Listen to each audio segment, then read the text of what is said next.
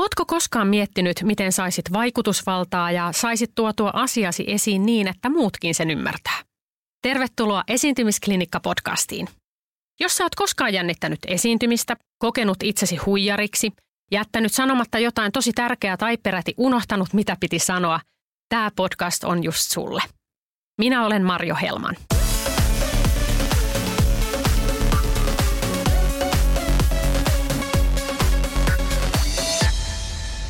Aloitetaan poikkeuksellisesti aamun avauksella, eli äänen avauksella. Joo, itse asiassa jokaisen puhetyöläisen olisi tosi tärkeää pitää huolta omasta instrumentista. Ja nyt ennen kuin ruvetaan äänimaratonille, niin avataan vähän, avataan vähän sitä omaa ääntä. Eli sä voit lähteä tekemään ihan semmoisia pieniä hyminöitä ja aika hiljaisella äänen voimakkuudella eri korkeuksilta ylhäältä alas. Mä näytän pari esimerkkiä niitä perässä. Hmm. Hmm. Hmm.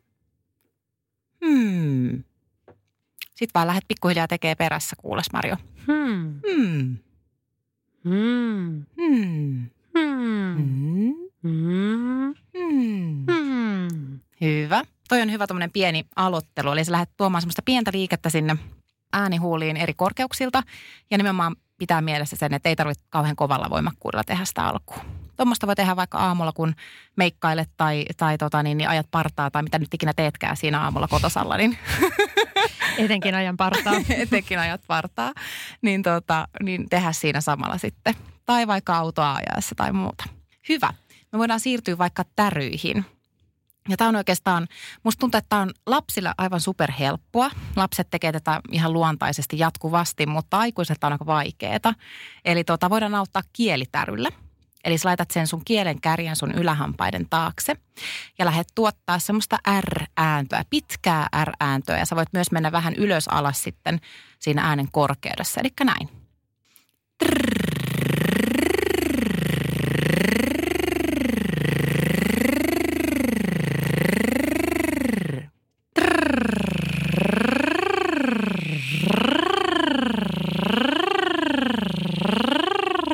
Hyvä. Alkohan se sujumaan. Kyllä, sujuu oikein hyvin. Siirrytään vielä vaikeampaan, eli mennään huulitäryyn. Lähdetään tekemään samaa juttua, mutta käytetään siis molempia huulia. Eli huulten välistä tulee ilma ulos.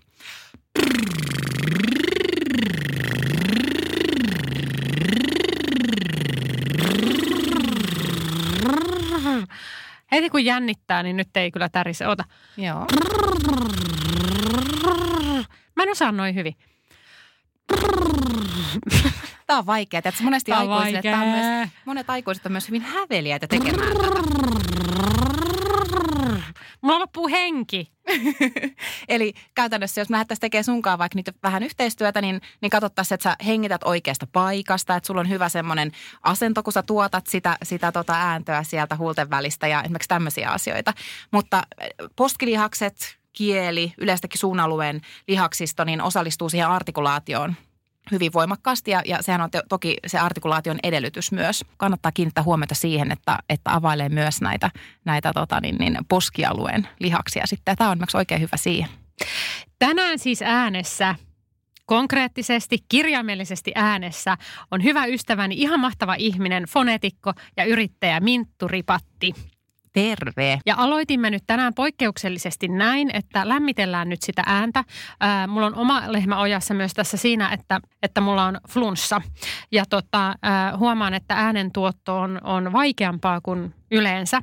Ja Minttu sattui juuri tänään tule, tulemaan tuota vieraaksi, niin ajattelin, että ihan mahtavaa aloitetaan heti tämmöisellä äänen avauksella. Me ollaan nyt päristetty. Ää, mä huomasin, että mun posket on vähän jännittyneet ja voi olla, että nuhasta johtuen mä nyt en ihan saa hengitystä toimiin oikein. Se oli mulle tosi vaikeeta. Onko jotain muuta vielä, mitä jos nyt ihminen on lähdössä esiintymään tai ihan ylipäänsä, oot se vaikka opettaja tai valmentaja, oot menossa puhumaan, niin mitä muuta vielä kannattaa äänen avaukseksi tehdä vai riittääkö tämä? No oikeastaan musta tuntuu, että kaikkea tämmöistä äänenkäyttöä kannattaa miettiä semmoisena pitkäaikaisena kilpaurheilusuorituksena. Että se vaatii jatkuvasti semmoisia pieniä toimenpiteitä, säännöllisiä toimenpiteitä, että sä saat sun instrumentin pidettyä kunnossa. Eli ihan se, että juot tarpeeksi vettä, pieniä kulauksia päivän mittaan. Se ei auta siinä vaiheessa sitten, kun sä oot puhunut koko päivän ja illalla sitten huomaat, että vitsi, että mulla on hirveä jano ja sitten vedät puolitoista litraa putkeen. Eli se, se ei auta siihen päivittäiseen, päivittäiseen äänen tuottoon. Eli tota, pitäisi huomioida se, se sisäinen kosteutus. Ja sitten toki paikallinen kosteutus on tosi tärkeä. Eli vesipiipun käyttö esimerkiksi on hyvin helppoa ja edullista. Ja, ja tota, sillä saa sitä kosteutta suoraan sinne äänihuulen pintaan. Eli mulla on esimerkiksi tässä nyt kädessä tämmöinen muovinen vesipiippu. Ja kun mä imen ilmaa sen vesipiipun läpi, niin siitä kuuluu tämmöinen ääni.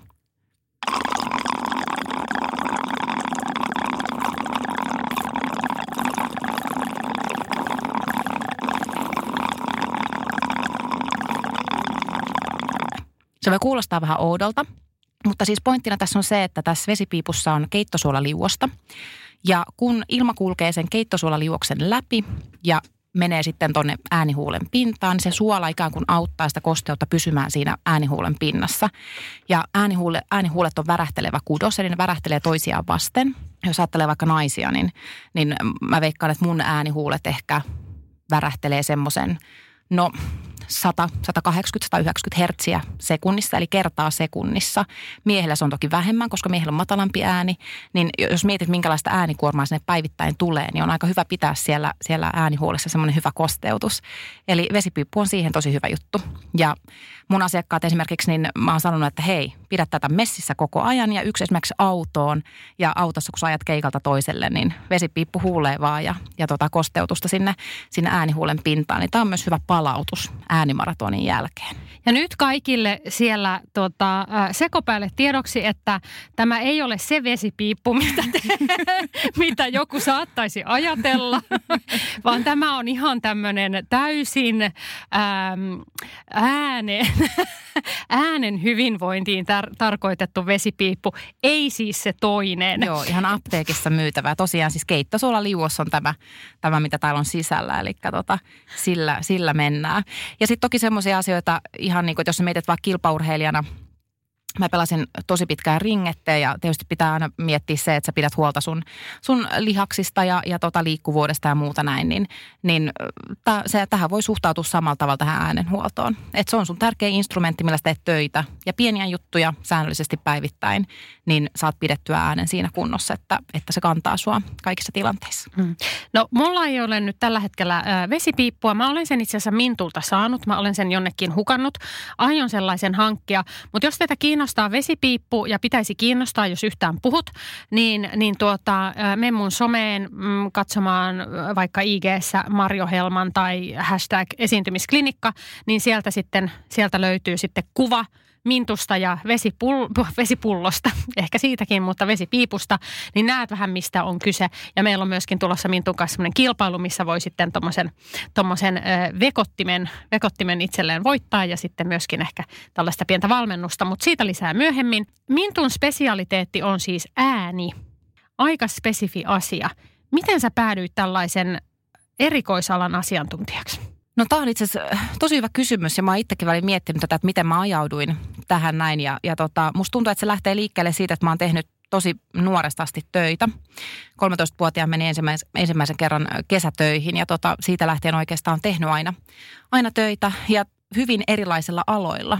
Ja mä oikeastaan näillä aloilla työskennellessä mä oon huomannut, että miten valtava merkitys sillä äänenkäytöllä on erilaisissa tilanteissa. Mä oon ollut hoitoalalla töissä, siellä ihan eri tavalla keskustella esimerkiksi asiakkaiden kanssa, potilaiden kanssa, kun sitten esimerkiksi vaikka, vaikka mun, munlaisissa asiakaspalvelutehtävissä ravintolassa.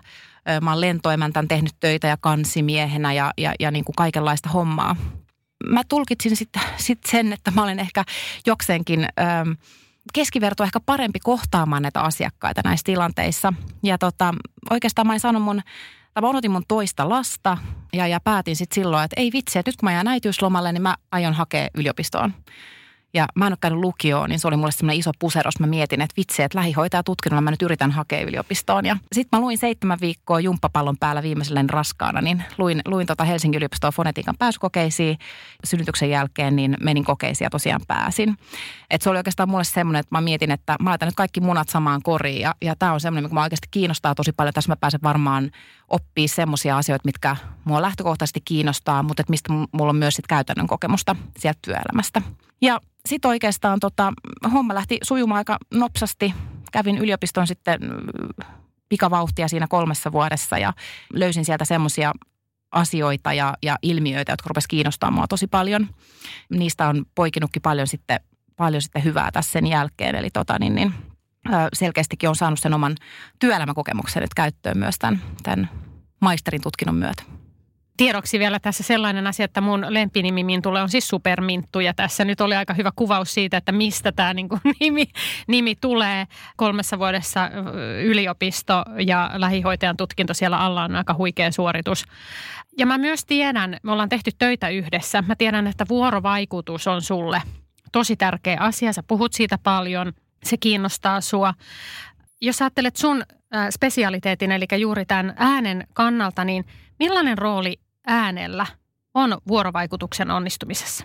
No, tämä on itse tosi hyvä, että sä tuot tämän asian esiin, koska tämä on mulle tosi, tosi tärkeä asia. Ja en tiedä, johtuuko siitä, että mä ehkä koen jopa olevani erityisherkkä, että mä tulkitsen ihmisten puheista paljon asioita tai johtuuko se sitten mun ammatista mahdollisesti, mutta vuorovaikutuksessa meidän äänenkäytöllä on ihan valtava iso merkitys ei ole aina kyse siitä, että mitä me sanotaan, vaan kuinka me se asia tuodaan esiin. Eli me voidaan joku samanlainen asia sanoa hirveän monella tavalla ja se kuulijan tekemä tulkinta siitä, niin aika pitkälti määrittyy sen mukaan, että minkälaisia intonaatioita siihen tuodaan ja minkälaista painotusta ja minkälaisia taukoja pidät asioiden välissä ja, ja, ja se tulkinta muodostuu kaikista näistä myös. Voiko siihen vaikuttaa, että millainen tai miten sillä äänellä voi vaikuttaa siihen, että millainen tulkinta ihmisille meistä sitten syntyy? No tokihan kaikki lähtee sitä omasta itsestä liikkeelle. On aina hyvä, hyvä kysymys, että kuinka mä voin olla empaattisempi esimerkiksi, mutta jos lähdetään vaikka ihan liikkeelle yleisesti äänen akustiikasta, niin toki se, että jos me halutaan – olla empaattisia, niin yleisesti se, että, että tota, niin, niin me yhdistetään monia nonverbaalisia tekijöitä. Eli se, että mä katson toista ihmistä silmiin, mä oon esimerkiksi toisen ihmisen lähellä, jos mä oon siinä fyysisesti paikalla. Mä voin puhua vähän kevyemmällä äänellä, koska se ei aisti minkäänlaista vihaa välttämättä. Ja, ja niin kuin tuoda tämmöisiä tekijöitä siihen. Tokihan mä voin sanoa vihaisia asioita myös semmoisella äänellä, joka on hyvin hiljaisesti tuotu tai sanottu, mutta tämä on niin kuin nimenomaan se vastuu sillä kertojalla. Että et mä ehkä mä haluaisin sitä painottaa, että, että sillä, siinä vuorovaikutuksessa myös sillä viestin kertojalla on iso vastuu siitä, että minkälaisen tulkinnan se toinen tekee.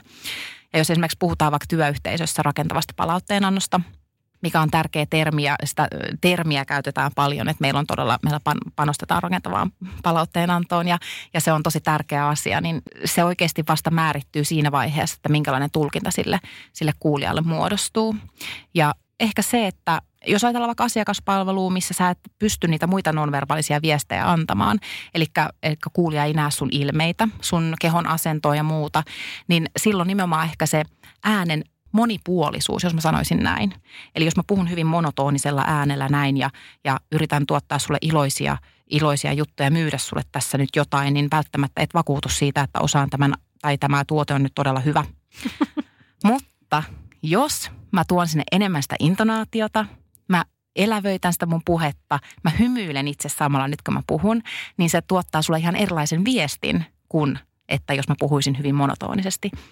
Mä oon monesti sanonut myös monelle, että, että äänitä sun omaa ääntä koska musta tuntuu, että no en osaa sanoa muiden, esimerkiksi muun kielisten osalta, mutta me suomalaiset ainakin tunnutaan olevan hirveän häveliäitä meidän oman äänen suhteen. Eli, eli usein kuulen asiakkaalta, että ei mä kuulostan ihan kauhealta, että en, en todellakaan, mä, mä tää on ihan hirveän kuulen tämä mun ääni.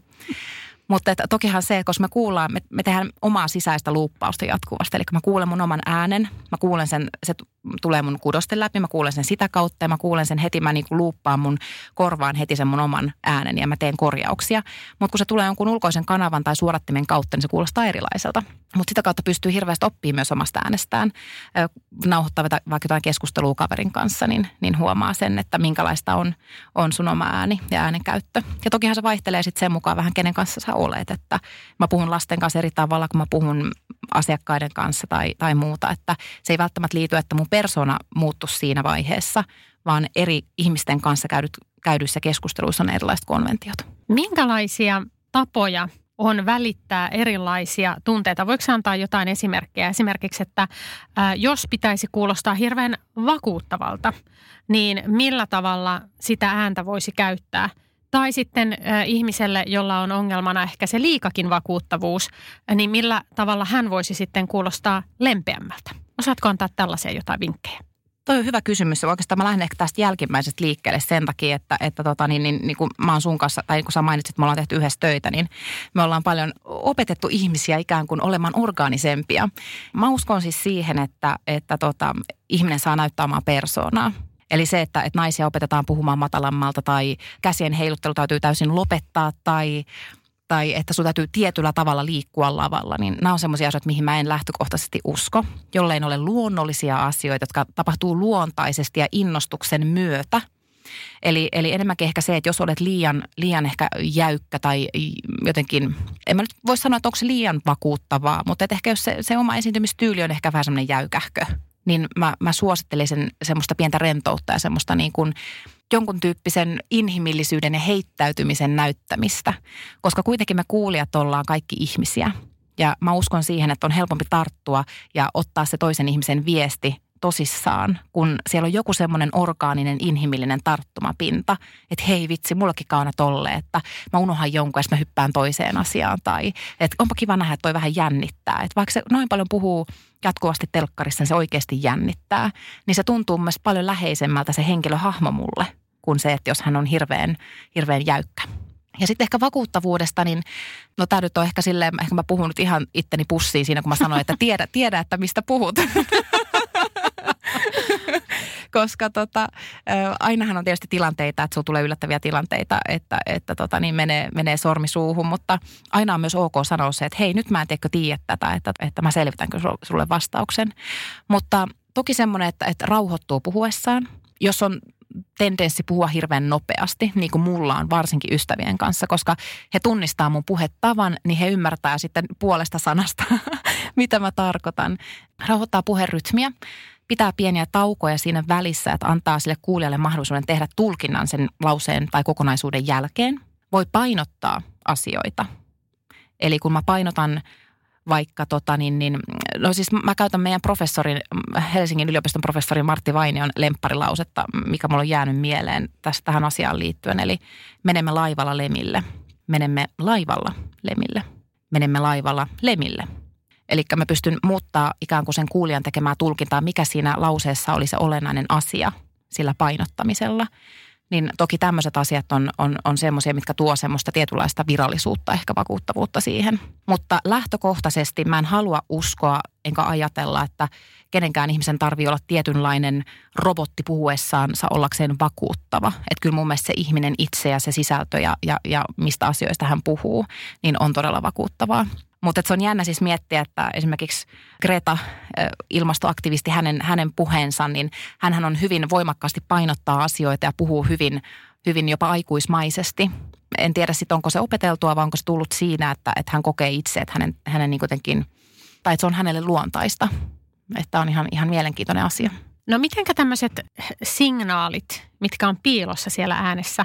Sanoitkin aikaisemmin, että me tulkitaan toinen toisiamme näin visuaalisesti, ilmeistä, kropan asennoista, mun eleistä, mutta myös tosi paljon äänen kautta.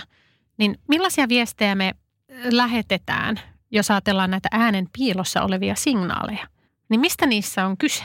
Se on tota, niin iso kokonaisuus ja tokihan meidän ääni lähtökohtaisesti kertoo meidän sukupuolesta, meidän murretaustasta, meidän äidinkielestä tai meidän äänen fysiologiasta, eli käytännössä miten terve meidän ääni on – se kertoo erilaisia asioita, tämmöisiä, mitkä on aika ilmiselviä. Mutta sitten oikeastaan ne piilossa olevat viestit, niin ehkä liittyy semmoisiin asenteisiin, mitä me tiedostamatta välitetään äänen kautta. Mun lempparilause ehkä tähän, tähän esimerkkiin on jotenkin se, että jos sä vaikka sun kumppanille puhut kotona ja, ja tota, niin hän kysyy sulta, että moi, että hei, onko sun kaikki hyvin? Ja sä vastaat siihen, että joo, joo, kaikki on ihan hyvin. Niin käytännössä vaikka sä kirjoittaisit sen paperille sen joo, joo, kaikki on ihan hyvin se, kuinka sä tuot sen ilmi siinä tilanteessa, niin sä kerrot ikään kuin sun omalla äänensävyllä jo tossa, että no eihän sulla itse asiassa ole välttämättä kaikki ihan hyvin. Versus, että sä vastaisit siihen, että joo, kaikki on tosi hyvin. Miten sun päivä meni? Periaatteessa ihan sillä me pystytään tuomaan lisäviestiä esiin, mistä ikään kuin toisen täytyy sitten tehdä se tulkinta. Mutta tässä sun kysymyksessä mä lähtisin ehkä myös viemään tätä siihen esimerkiksi työyhteisössä tapahtuvaan vuorovaikutuksen suuntaan tai asiakaspalveluun, jossa, jossa meillä on vaikka asiakaspalvelijoita, jotka on aika ehkä ajoittain kyllästyneitä ehkä tekemään sitä mm. hommaa ja, ja se on ihan inhimillistä ja, ja kaikessa työssä tulee välillä väsymistä, niin, niin tota, sieltä ehkä saattaa tulla rivien välistä aika paljon sellaista, sellaista akustista viestiä, joka on ristiriidassa sitten sen meidän sanoman kanssa. Että ehkä se ristiriita sen ö, kirjoitetun viestin ja kuinka se sanotaan, niin näiden välillä on se, mikä ihmistä hämmentää ehkä eniten. Eli esiintyjän kannattaa myös miettiä sitä, ei vain sitä sisältöä ja sitä, että mitä mä sanon, mikä on tietysti se, se pihvi siinä. Niin yhä enemmän kannattaa myös miettiä sitä, että miten mä sen asian sanon. Minkälaisen viestin minä tässä nyt oikeastaan välitän, kun mä sanon tämän tällä tavalla tai toisella tavalla. Kyllä, ehdottomasti. Mä oon tehnyt jonkun verran yhteistyötä erään stand-up-koomikon kanssa ja tota, hänen kanssa oli katsottu sitten hänen, hänen omaa esiintymistään. Ja toki hänelle ne omat vitsit ja ne on, ne on hyvin niin kuin sisältä lähtöisiä. Hän osaa ne hyvin ulkoa ja ne on hänelle itsestään selviä. Mutta sitten esimerkiksi ihan semmoisia pieniä asioita, kun mä sanoin hänelle, että hei, että tämän jutun jälkeen, että pidä vähän pidempi tauko. Että anna se yleisö vielä hetken aikaa nauttii siitä. Että vaikka se on sulle itsestään selvää, sä tiedät mihin sä siirryt seuraavaksi, niin anna heille mahdollisuus vielä makustella sitä hetken aikaa. Että se vielä ikään kuin kasvaa sitä isommaksi, kun sä maltat mielessä hetken. Ja tuossa tilanteessa niin puhu hitaammin ja korosta tätä asiaa. Että kuitenkin silloin kun me puhutaan, mä puhun nyt mikrofoniin, niin kaikki mun äänen ikään kuin pienetkin nyanssit tulee esiin ja tämä on hyvin äänieristetty tila. Eli, eli tämä on ihan erilainen ääniympäristö kuin sitten esimerkiksi jos me ollaan vaikka lavalla jossa, jossa on paljon muuta hälyääntä ja, ja siellä on kaikuisuutta ja muuta, niin, niin nämä on aina myös sellaisia asioita niin kuin äänen akustiikan näkökulmasta, mitä esiintyjän täytyy huomioida. No sitten mennään näihin käytännön asioihin. Monta ihmistä äh, aina kysyy, monta ihmistä, tosi hyvää suomea. Moni ihminen äh, miettii ihan tämmöisiä arkisia asioita nyt siinä äänen käytössä, kuten esimerkiksi, miten mä voisin saada mun äänen kestämään.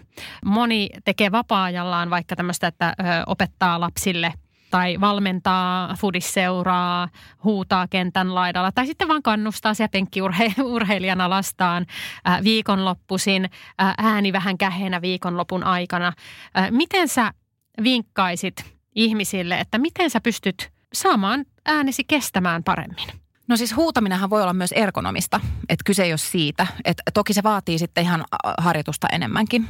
Ja tota, siihen on ihan erikseen sitten, sitten semmoisia äänenkäytön ammattilaisia, jotka pystyy syventämään sitä, sitä osaamista sen, sen suhteen.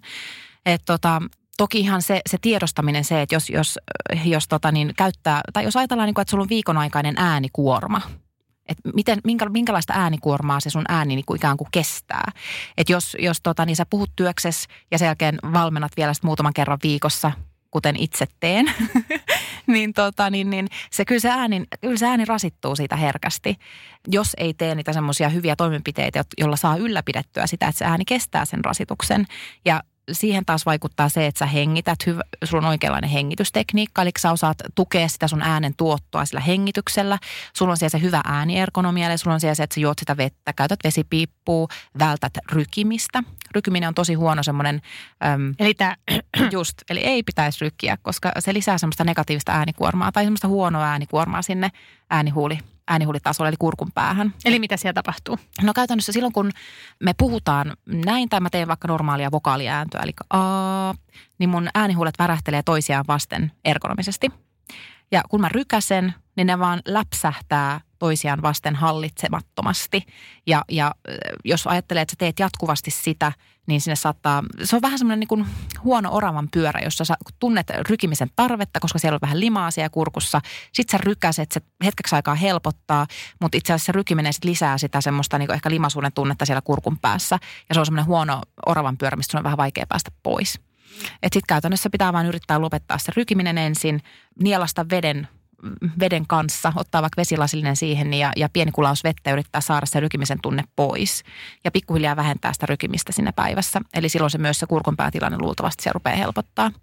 Mutta ihan näin niin kuin, ö, erikoissairaanhoidon näkökulmasta, niin tota, olin tosiaan aikaisemmin tuolla Hussissa, Hussissa niin foniatrian poliklinikalla töissä, niin, niin tota, siellä ihan ohjana on myös se, että jos sulla on äänen käheys, joka on kestänyt – yli kolme viikkoa, niin on hyvä hakeutua, hakeutua sitten ensin perusterveen terveydenhuollosta huollosta sitten tota, niin, niin, eteenpäin mahdollisesti niin tutkimuksiin, että mistä johtuu se äänenkäyhys. No entä sitten äh, esiintyvät taiteilijat, jos ajatellaan vaikka laulajaa? Millä ihmeellä niiden ääni, mulla mä huomaan nyt, nyt tekee mieli rykiä, koska mun ääni on menossa. Anteeksi, otan äh, kulauksen vettä. Mä voin tukea mm. sua tässä. Mäkin otan Kiitos, vesitauko.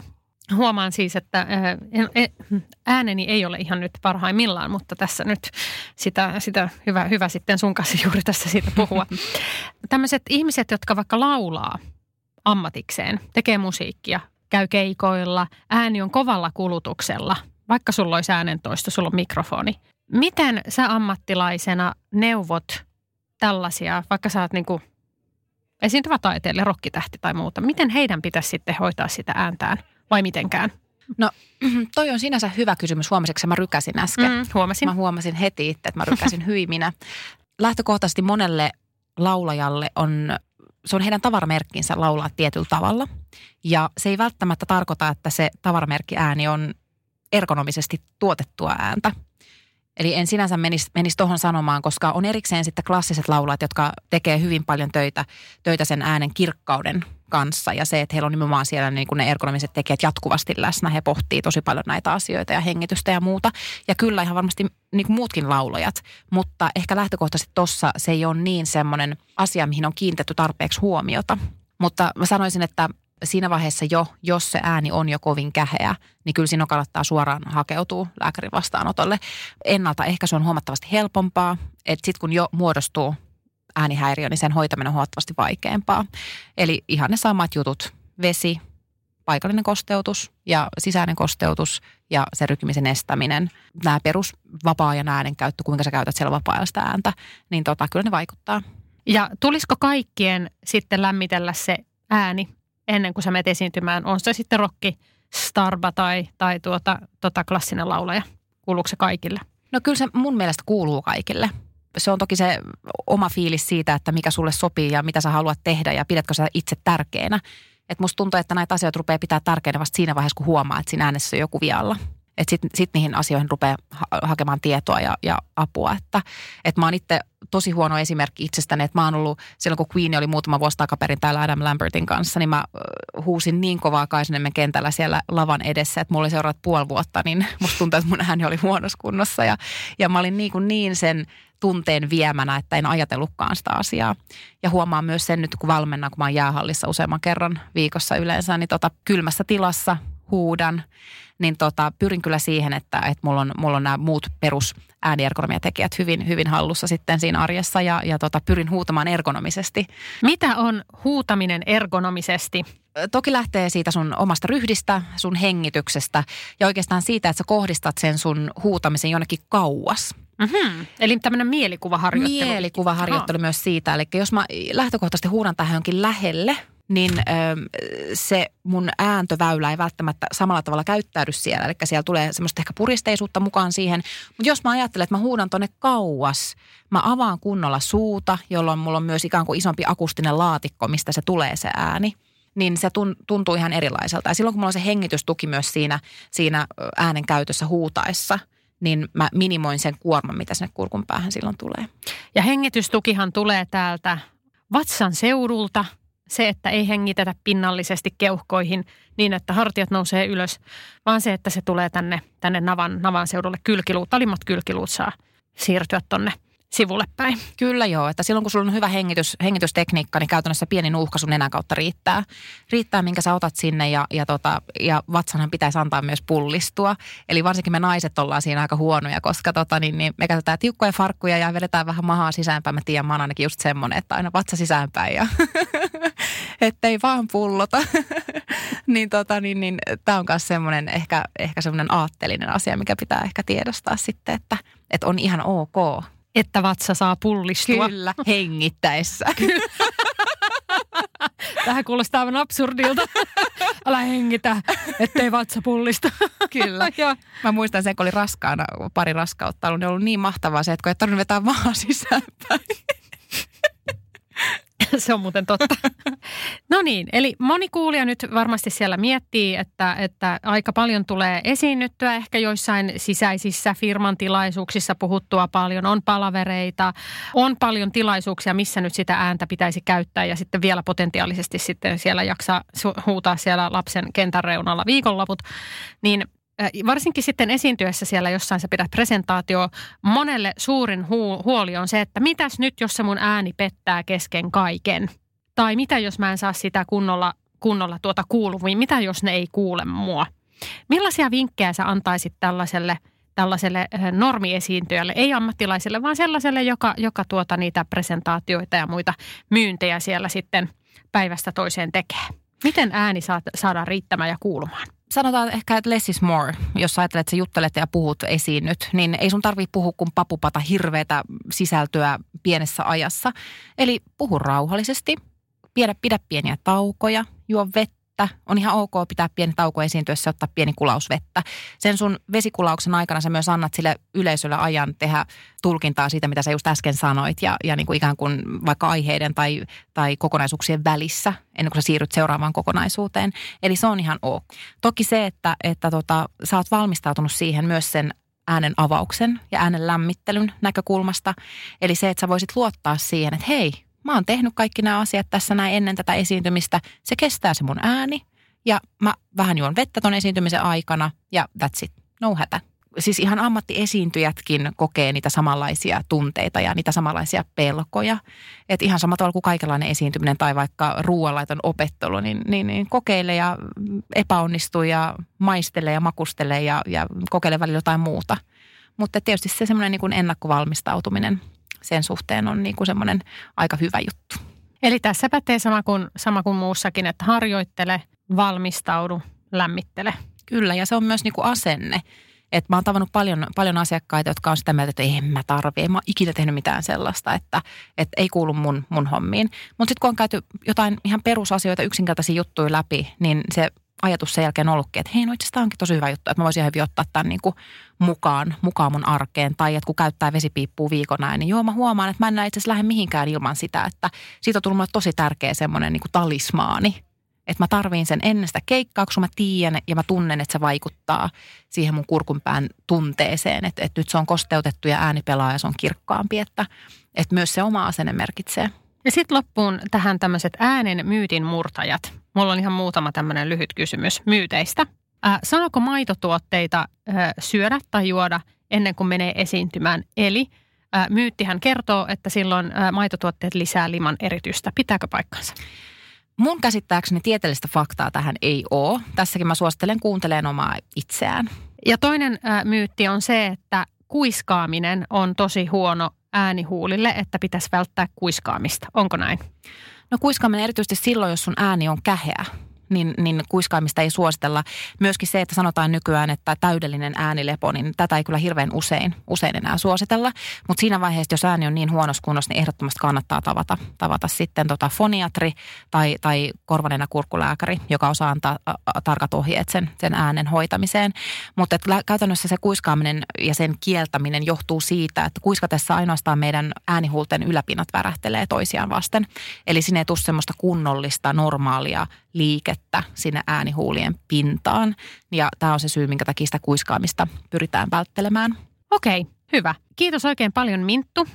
Pitääkö ääntä muuten tällaisen session jälkeen jollain tavalla cool down, niin kuin kroppaa monesti äh, harjoituksen jälkeen? Joo, no mä käännän ehkä tätä taas tuohon urheilutermistöön, että jos sä juoksat maratonin, niin mitä teet sen jälkeen? Löhädään sohvalla. en mä, kyllä mä en juoksisi maratonia, mutta jotkut hullut varmaan juoksee. Eli kyllä, kyllä tota, jos sä puhut paljon, niin toki jäädyttely tommonen niin kun on, ja mm. jälkihuolto on tärkeä. Eli miksi tämän jälkeen, niin vaikka, vaikka me nyt täällä hirveän pitkään puhuttu, niin kun mulla on tuossa valmiina toi vesipiippu, niin kyllä mä sitä ajattelin hetken aikaa tuossa pörisyt, pörisyttää, että tota, niin, niin, vie vähän kosteutta sinne, sinne äänihuulien pintaan ja kaikenlaisia muitakin keinoja. Monet käyttää resonaattoriputkea, joka on oikein hyvä keino sitten kurkunpään rentouttamiseen myös pitkien esiintymisten jälkeen. Eli, eli ehdottomasti kannattaa. Se on myös iso osa sitä sun omaa äänieergonomia erityisesti ammattiesiintyjällä.